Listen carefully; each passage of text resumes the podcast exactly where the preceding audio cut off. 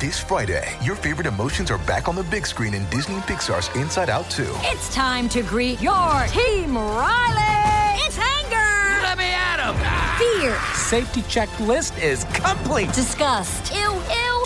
Sadness is in the house! Oh no. Hello, I'm anxiety. I'm one of Riley's new emotions. Disney and Pixar's Inside Out two. There's a part two? We're going! Rated P G. Parental guidance suggested. Only in theaters Friday. Get tickets now.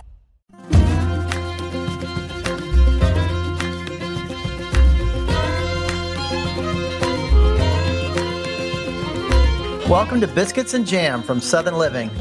I'm Sid Evans, Editor-in-Chief of Southern Living Magazine. My guest today has been on the world stage for most of his life, from performing at Carnegie Hall to being recognized at this year's Academy Awards. But as we'll hear today, he still dreams of Monday nights at his parents' house for red beans and rice. Sometimes it's just the family. Other times people drop by a couple minutes before. There's always something left in the pot, though. It, it feels very much like a low-key affair that anybody can be comfortable at, whether you're a king or whether you're just regular old Joe from up the block. Music is a birthright for Jon Batiste. Members of his family have performed in both the Treme and Olympia brass bands in New Orleans, and by the time he was twenty, Jon's piano talents had him touring Spain, Paris, and South Africa. Jon has been the band leader for the C B S Late Show with Stephen Colbert since twenty fifteen, and his musical range and abilities have allowed him to perform with everyone from Prince to Willie Nelson. Still, this past year has been Jon's busiest yet, with both a new album titled We Are and his score for the Disney Pixar film Soul, which recently garnered him an Oscar nomination. Songs like this one, Born to Play, give the film an authenticity that could only come from a guy steeped in New Orleans jazz tradition. As Jon told me, the music is essentially another character in the story.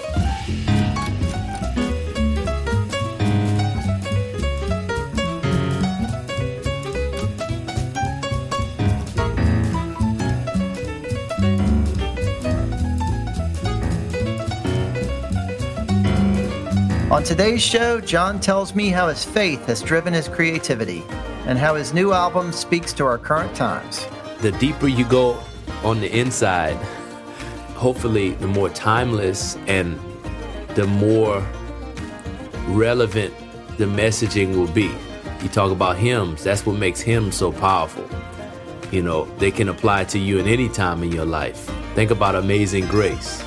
Th- those songs weren't written for a specific moment, but the depth of them apply to all moments.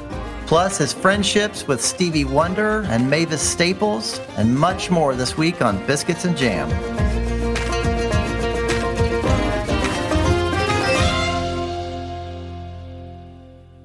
Well, Jon Batiste, uh, welcome to Biscuits and Jam. It's a pleasure to be here. And you know what? I love Biscuits and Jam any time of the morning. Well, who doesn't? That's right. Well, Jon, before we do anything, I, I've just got to tell you that I loved that movie Soul, and I love the music in it, and I want to say congrats on your Oscar nomination. Thank you so much. It's a blessing to really have been a part of such an amazing collaboration. I mean, it, it was really two years of creative bliss.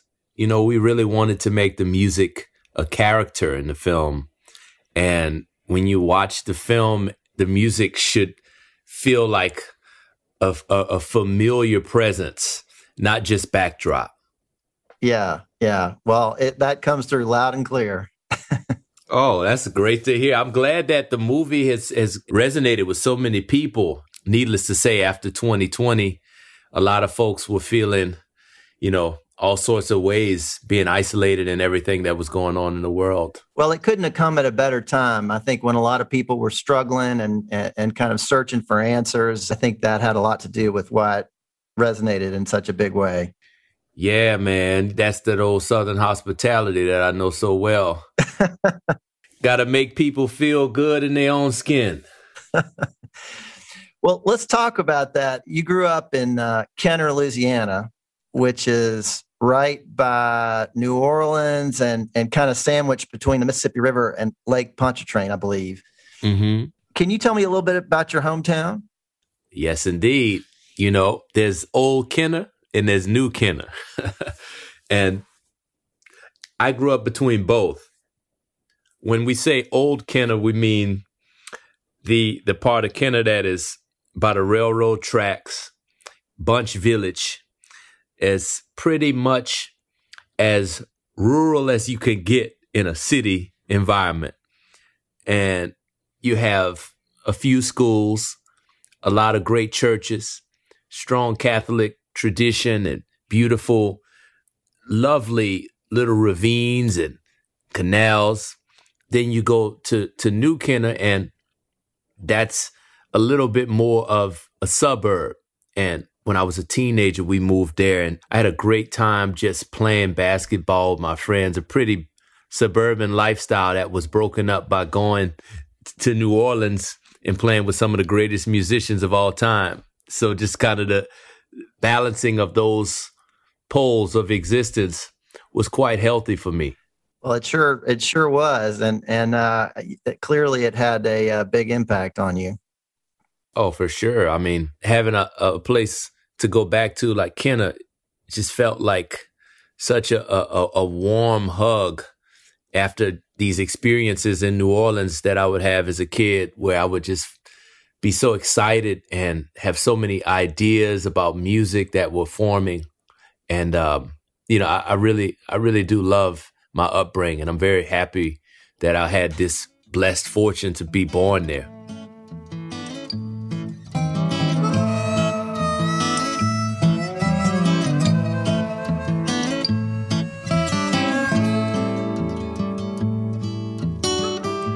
So, John, people in Louisiana take a lot of pride in their food, and I'm wondering if there were places or dishes that Kenner was really known for. So, if you came to my mother's house, her red beans and rice recipe is legendary.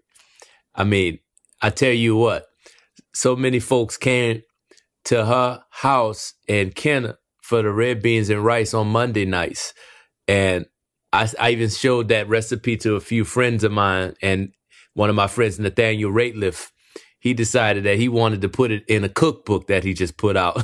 Oh, no but, kidding. Yeah, man. Uh, Nathaniel's an incredible musician, singer. Yeah. And, uh, you know, even Trombone Shorty, I remember when we were kids growing up, he would come over to the house for the red beans and rice recipe. I was told my mom that we should get at least some small restaurant or something out there in Kenner, because that recipe is so legendary amongst those of us in the neighborhood. So can you paint a picture for me of like Monday night at the Batiste house uh, on red beans and rice night? Oh, it's it's it's very, very low key. Probably have some some music going or, or our favorite television show, you know, whatever era of time it is, because you're talking about the uh, nineties, early two thousands, and um, really just thinking about what happened with the Saints the night before, and uh, and you know, either mourning that or still celebrating that, and calling up folks, see if they want to come by for a last minute plate. You know, sometimes it's just the family, other times people drop by a couple minutes before. There's always some left in the pot, though. It feels very much like a low key f- affair that anybody can be comfortable at, whether you're a king or whether you're just regular old Joe from up the block. Well, I love the idea of you and Trombone Shorty sitting down to some red beans and rice at the same table. You know, it's funny. That was a tradition that uh, I, I, even when I moved to New York, in fact, when I joined the Colbert Show and, and, and Stephen and I became friends, the first thing we did was uh, I invited him to the house, and, and he uh, he came over and had my mom's red beans and rice. So, I mean, I'm still inviting folks over to the house, man. Oh, that's beautiful. Well, you, you grew up in a very musical family, to say the least. What were the holidays like in the Batiste house? I've got to imagine there was a lot of music. Oh, my goodness. You know, I have the blessed fortune of being born into this musical dynasty of New Orleans music, and my father being my first musical mentor. When I was growing up, he was my teacher. You know, he would tell me to listen to this, or he would tell me that this is something that I might be interested in reading or checking out. Same goes for my mother, who was very intellectual in her pursuit. To, although they weren't music, they would inform the music. So she would tell me to, to to check out this or that. And eventually I would be at my grandmother's house. And this is my, my uh, grandmother, my father's side. And this is during the summers where we would go there. And my cousins, we formed a junior band, Travis and Jamal. And we would play video games half of the day. And the other half of the day, we would play the soundtrack and the, and the score music from the video games in the music room at my grandmother's house. And this is the same music room that my dad, when he was that age, a kid and younger, would rehearse with his brothers and my uncles. So you, you can imagine just the that house on Elm Street in Bunch Village, Old Kenner, you know, just the, the, the history of what happened in that band room. And me growing up and and and, and going through that as well, it was it, it felt like a rite of passage. Yeah. You know, there's so much spirituality in your music, and I'm just wondering, was the church a big part of your upbringing? Every Sunday. The church and my faith in general is behind all the music that I make, and I think that that is something that people feel, and it's a good thing, no matter what you believe, to connect your creativity and connect your purpose to something bigger than yourself, and connected it to something that's bigger than what is good for only you and yours. And that's, you know, my faith is instilled in me from an early age, and staying close with God and staying close with him through my, my work is something that's always been a priority. Were there particular songs or hymns that really resonated with you or made a big impact? Oh, absolutely. Just A Closer Walk with Thee.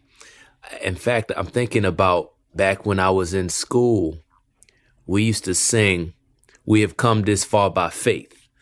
And, uh, you know, we have come this far by faith, da-na-na-na-na-na-na, leaning on the Lord. Then you come, trusting in his holy word. Mm. He's never failed me yet, do-do-ding. Oh, can't turn around. We've come this far by faith. That one was that's that one has stuck with mm. me for forever. Mm. What a beautiful thing! It seems like something you sing with a group, you know? Absolutely. The part oh, can't turn around. That that proclamation of your faith sung in a group is one of the most faith-affirming things you can do. Oh, I love that. You know, John, talking about your musical upbringing, there's a scene in the movie Soul where the main character, Joe, has to sit down and audition for a woman who's kind of a jazz legend, right? Oh, yeah, yes, Dorothea Williams. So I'm wondering if you ever had a similar moment in your career when you were coming up. Well, I, I had a few these powerful matriarchal figures remind you of a grandmother or a stern mother. And you sit at the piano. For me, that was Abby Lincoln. I sat at the piano at her place, and she was auditioning me. I was sixteen, seventeen, some first year I moved to New York out of high school. I graduated high school early, and I go to New York City, and I'm looking for a gig. Friend of mine recommends me to Abby Lincoln. And at this point, this is probably the last band that she had um, before she passed. And and I go to her house, and, and she's there at the door. She points me to the piano. No words beyond hello. I sit at the piano, and then, you know, she starts singing. She's a legendary jazz singer whose voice, you know, especially for jazz fans and movie fans from that era when she was married to Max Roach, you know, you hear her voice and it's like you're hearing a record in person. And and it just kind of shook me. And I started to play. And by the end of the song, she she's like, she's a different person. She's like, you got the gig. But she doesn't really say you got the gig. She just starts talking about other things. And that's how you know, okay, now I'm I'm in. I was initiated, you know. Well, that sounds kind of intimidating. Yeah, it's intimidating, but I realized looking back, these are people who are so strong and have had to protect their art and their vision, you know, from so many things, especially you talk about women of that time and coming up in, in a male-dominated field and really trying to figure out how to protect the the, the vision of her, her, her creativity. And uh, keep the standards high, you know, and, and I, I really respect that. You know, speaking of strong women, I, I want to ask you about someone you've performed with a few times, Mavis Staples. Oh, yes. You know, she was such a force as a musician and an activist and, and a voice for the Black community, and still is. What does she mean to you as an artist? She was one of those people that when I met her, I felt blessed just to be able to connect on a person-to-person level with somebody who I view almost as as a saint, a living saint, in the sense that she's shown the light for so many of us, pointed us toward the right direction, put our life on the line, and to just know her and have her not only be somebody who's inspired me, but to call her a friend and a collaborator means the world to me. That's that's what life is about, those kind of relationships and passing on that kind of wisdom. Is she someone that you're in touch with? Oh, yeah. In fact, uh, funny story is when I was finishing my album, she was someone who I was talking to on the phone. And this is during the first wave of the pandemic. And I'm talking to her on the phone. And um, since then, she's got her vaccination. But she was just sitting at home like all of us before that. And um I, I, I start talking to her about what it means to be free. And she starts talking about freedom. And, and I get so moved by the words that she's saying. You could tell she's just caught in the spirit saying these words. And I asked her, can you, can you say that again and let me record you? She she says it again. And, and, and that's one of the clips that ended up on my album, uh, just from being in touch with her on the phone and not really thinking about trying to capture anything for the album. Next thing you know, she's on the album. Oh, no kidding. That's great. Yes, indeed. I'll have much more with the great Jon Batiste after the break.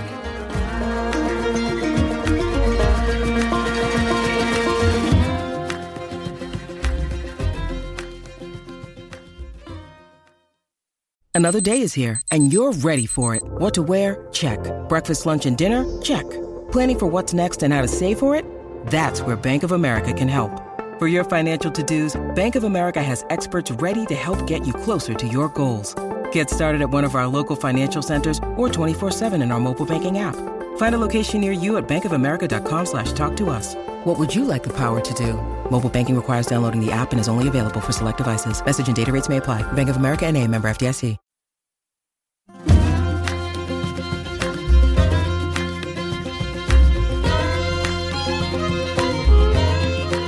Welcome back to Biscuits and Jam from Southern Living. I'm Sid Evans, and we're talking with Jon Batiste. I want to ask you about somebody else that you've referenced in other conversations. Um, you've said that you're frequently in touch with Stevie Wonder. Stevie. Whew. Who was very instrumental in getting Martin Luther King Day declared a national holiday. And with everything going on in this world right now, and and last summer especially, I'm just wondering, what are some of your conversations about? Well, he's mostly at, at a point in his life where he's seen it all. And our conversations are really more just him telling stories and me asking questions. And then, of course, just checking up on each other and family and friends, you know, just as friends do, you know, how, how's the family? But I think what I find the most I- incredible part of the relationship is that he's seen so much and I'm going through the things that he went through now.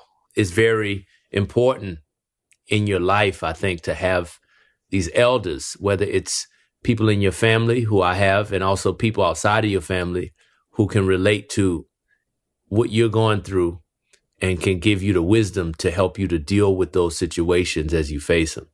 Well, I imagine he has got plenty of wisdom to share. Yes, it's uh, the, the the music business is is really separate from music. So when you find someone who has it has been able to keep their joy intact and to do it at such a high level of the music business, it's really interesting to me because there's not been a lot of people who have gone into the music business at that level and come out on the other side unscathed and to have so much joy. You know, how do you keep the purity of your gift and your creativity and not lose any part of yourself, you know, or compromise anything about what you believe and what you want to create? So those are the kind of things that are important to to really understand. Well, Jon, your new album, We Are, drops tomorrow. And the title song, which came out last summer, is just magnificent. And there's this refrain in that song, um, we are, we are, we are, we are the golden ones. We are, we are, we are the chosen ones. Can you tell me about those lines and what that song meant when it came out? I wanted to speak to the realization that I had that whether we like what's going on in the world of politics, in the world of the government in general, or media, or our community, the people who have the most power are the citizens. It's us. And we're chosen to be on this earth in this situation at this time. And we have a choice to make as to whether we want to accept all that comes with that, or if we don't want to accept it. And if we accept it, we didn't have to decide which way we want to go. Where do we want to take it all? Because at the end of the day, those things don't control us. We control those things. There, there's a lot that can be unpacked when we start to look at things from the perspective of our own personal power and the power of our communities versus looking for someone to come along to remedy things that we want to see changed. But, you know, you must have written that song before any of the protests uh, of last summer or before George Floyd. Is that right? Oh, absolutely. Again, most of my music comes from the internal, not the external. So it comes from spiritual place. And when it lines up with things that are happening in the world, I think that that speaks to the depth of spirituality in the music.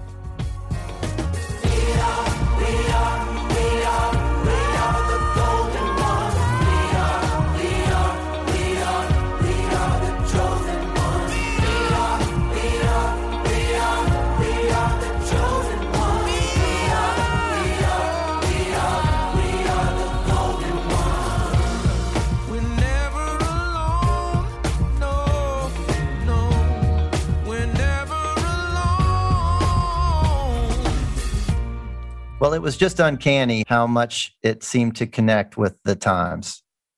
The deeper you go on the inside, hopefully the more timeless and the more relevant the messaging will be. You talk about hymns. That's what makes hymns so powerful. You know, they can apply to you in any time in your life. Think about Amazing Grace. Th- those songs weren't written for a specific moment, but the depth of them apply to all moments. So I want to ask you about your new song, I Need You. We've all been through the most horrific year. And I mean, we've lost so many people. We've all been in this really dark tunnel. And you've come out with a song that is just totally jubilant. Can you tell me where this song came from? I was thinking about the nineteen thirties and the nineteen forties, the uh, the juke joint, Chitlin Circuit, where you would see somebody like Little Richard or Fats Domino, and They'll be playing these bass lines, boom, boom, boom, boom, boom, boom, boom, boom, boom, boom, boom, boom, boom, that classic rhythm and blues rock and roll bass line.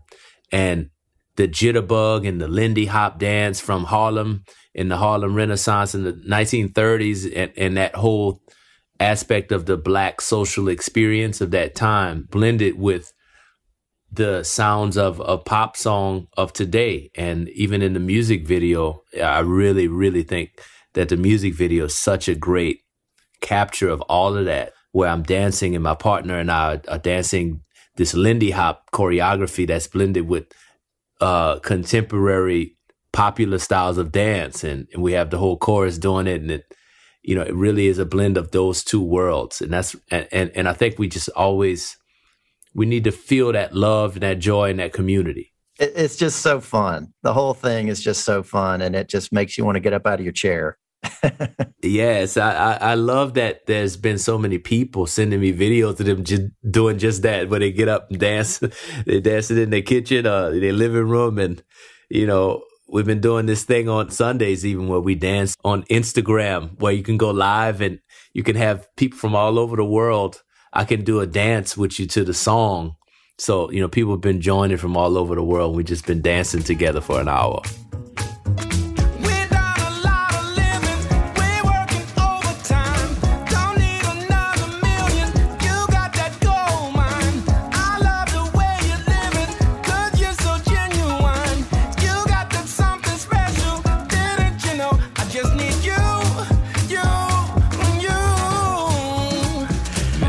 I mean, it's just hard to sit down and listen to that song. It's a feel-good song, baby. uh, it's wonderful. Well, Jon, you've been through a really strange year, like everybody. You haven't been able to get in front of audiences as much as you normally would.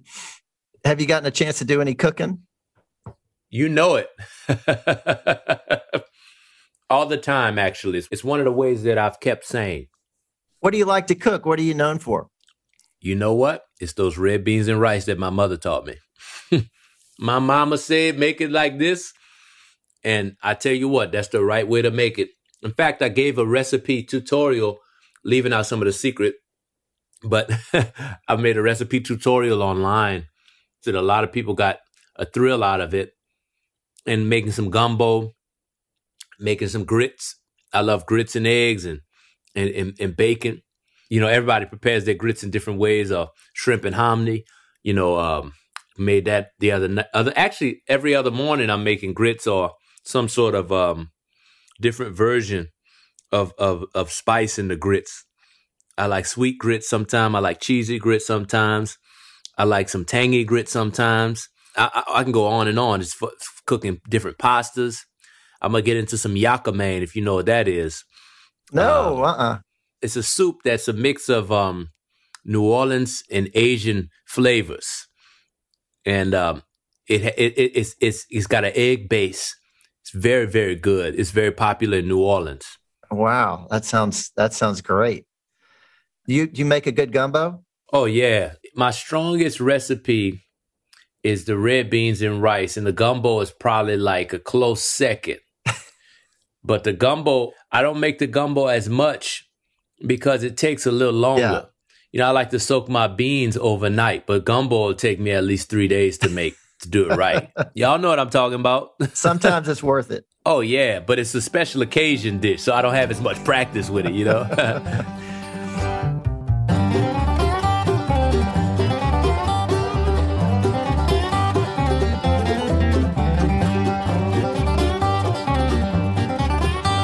Well, Jon, listen, we started out talking about the movie Soul, which is about a very talented musician who's searching for something.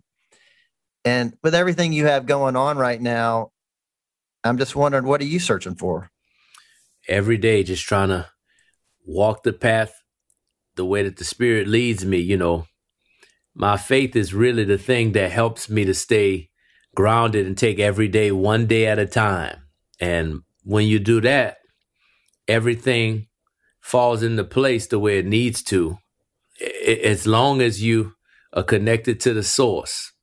And for me, that's God through my faith as a Christian, is connected to that source. And I think everybody, when they're, when they're walking right and they're doing the right, the right thing in their life, they feel connected to that source. And and that's what I'm always seeking to do in terms of uh, my my daily walk, you know. Is that something that you share with uh, with Stephen at all, your your connection to faith? Oh, yes. That's that's one of the things that connected us from the beginning. I don't think we knew that, but once we got to know each other more, it was evident that that was something that made our chemistry what it is. But it's a beautiful thing when you find people out there in the world that are also collaborators who have that same faith. It's not about going out to necessarily proselytize to people, but there is something powerful when you have two or more gathered like that. It's beautiful.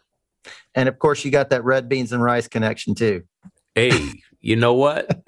He loved coming down and having those beans. I tell you that. He still talks about it. And that was six, seven years ago. So you, you can imagine it's that good. Well, Jon Batiste, uh, thank you so much for being on Biscuits and Jam. Hey, man. Thank you. I'm so glad to be here. This is great, great conversation and just great energy, man. Thanks for listening to my conversation with Jon Batiste. You can find his new album, We Are, and his award-winning score to the animated film Soul wherever you get music. Plus, you can watch him weeknights on The Late Show with Stephen Colbert on C B S. Southern Living is based in Birmingham, Alabama, and this podcast was produced and edited in Nashville, Tennessee. If you like what you hear, please consider leaving us a review on Apple Podcasts or telling your friends about the program. You can find us online at southern living dot com and subscribe to our print publication by searching for Southern Living at w w w dot magazine dot store. Biscuits and Jam is produced by Heather Morgan Schott, Chrissy Tiglius, and me, Sid Evans, for Southern Living. Thanks also to Ann Kane, Danielle Roth, Erica Wong, Jim Hankey, Matt Sav, and Rachel King at Pod People. We'll see you back here next week for more Biscuits and Jam.